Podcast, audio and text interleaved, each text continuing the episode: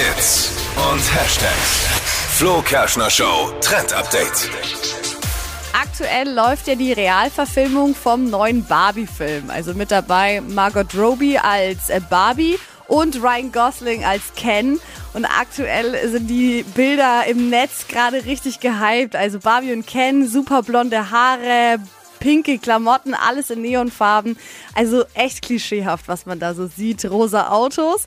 Und jetzt geht eben schon die erste Szene viral, die uns aber zeigt, dass der Film anscheinend gar nicht so klischeehaft wird, wie wir jetzt alle dachten.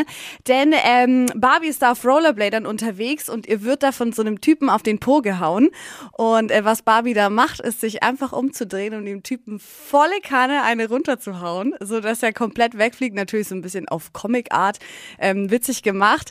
Also es heißt, Barbie haut da mal einen raus in dem Film und deswegen können wir gespannt sein, was da noch so rauskommt. Zwei Dinge finde ich gut. Zum einen, aber ich habe noch was ganz anderes. Ryan Gosling Ja. spielt Ken. Ja. Der hässlich, der, Der ist doch nicht hässlich. Der sieht ja mal aber, also ich richtig aber, gut aber aus. Ken und Ryan Gosling. da Ja, muss gut. die, Ah, müssen die. Make-up-Artists vielleicht ein bisschen arbeiten nochmal. Ja, es sieht alles sehr plastikhaft nach Puppen aus. Also sie werden schon so geschminkt, dass es wie eine Ja, Puppe da, da, aussieht. kann ich da auch legt man machen. halt in Hollywood mittlerweile auch wie bei Instagram und TikTok einen Filter drüber und dann ist gut auch.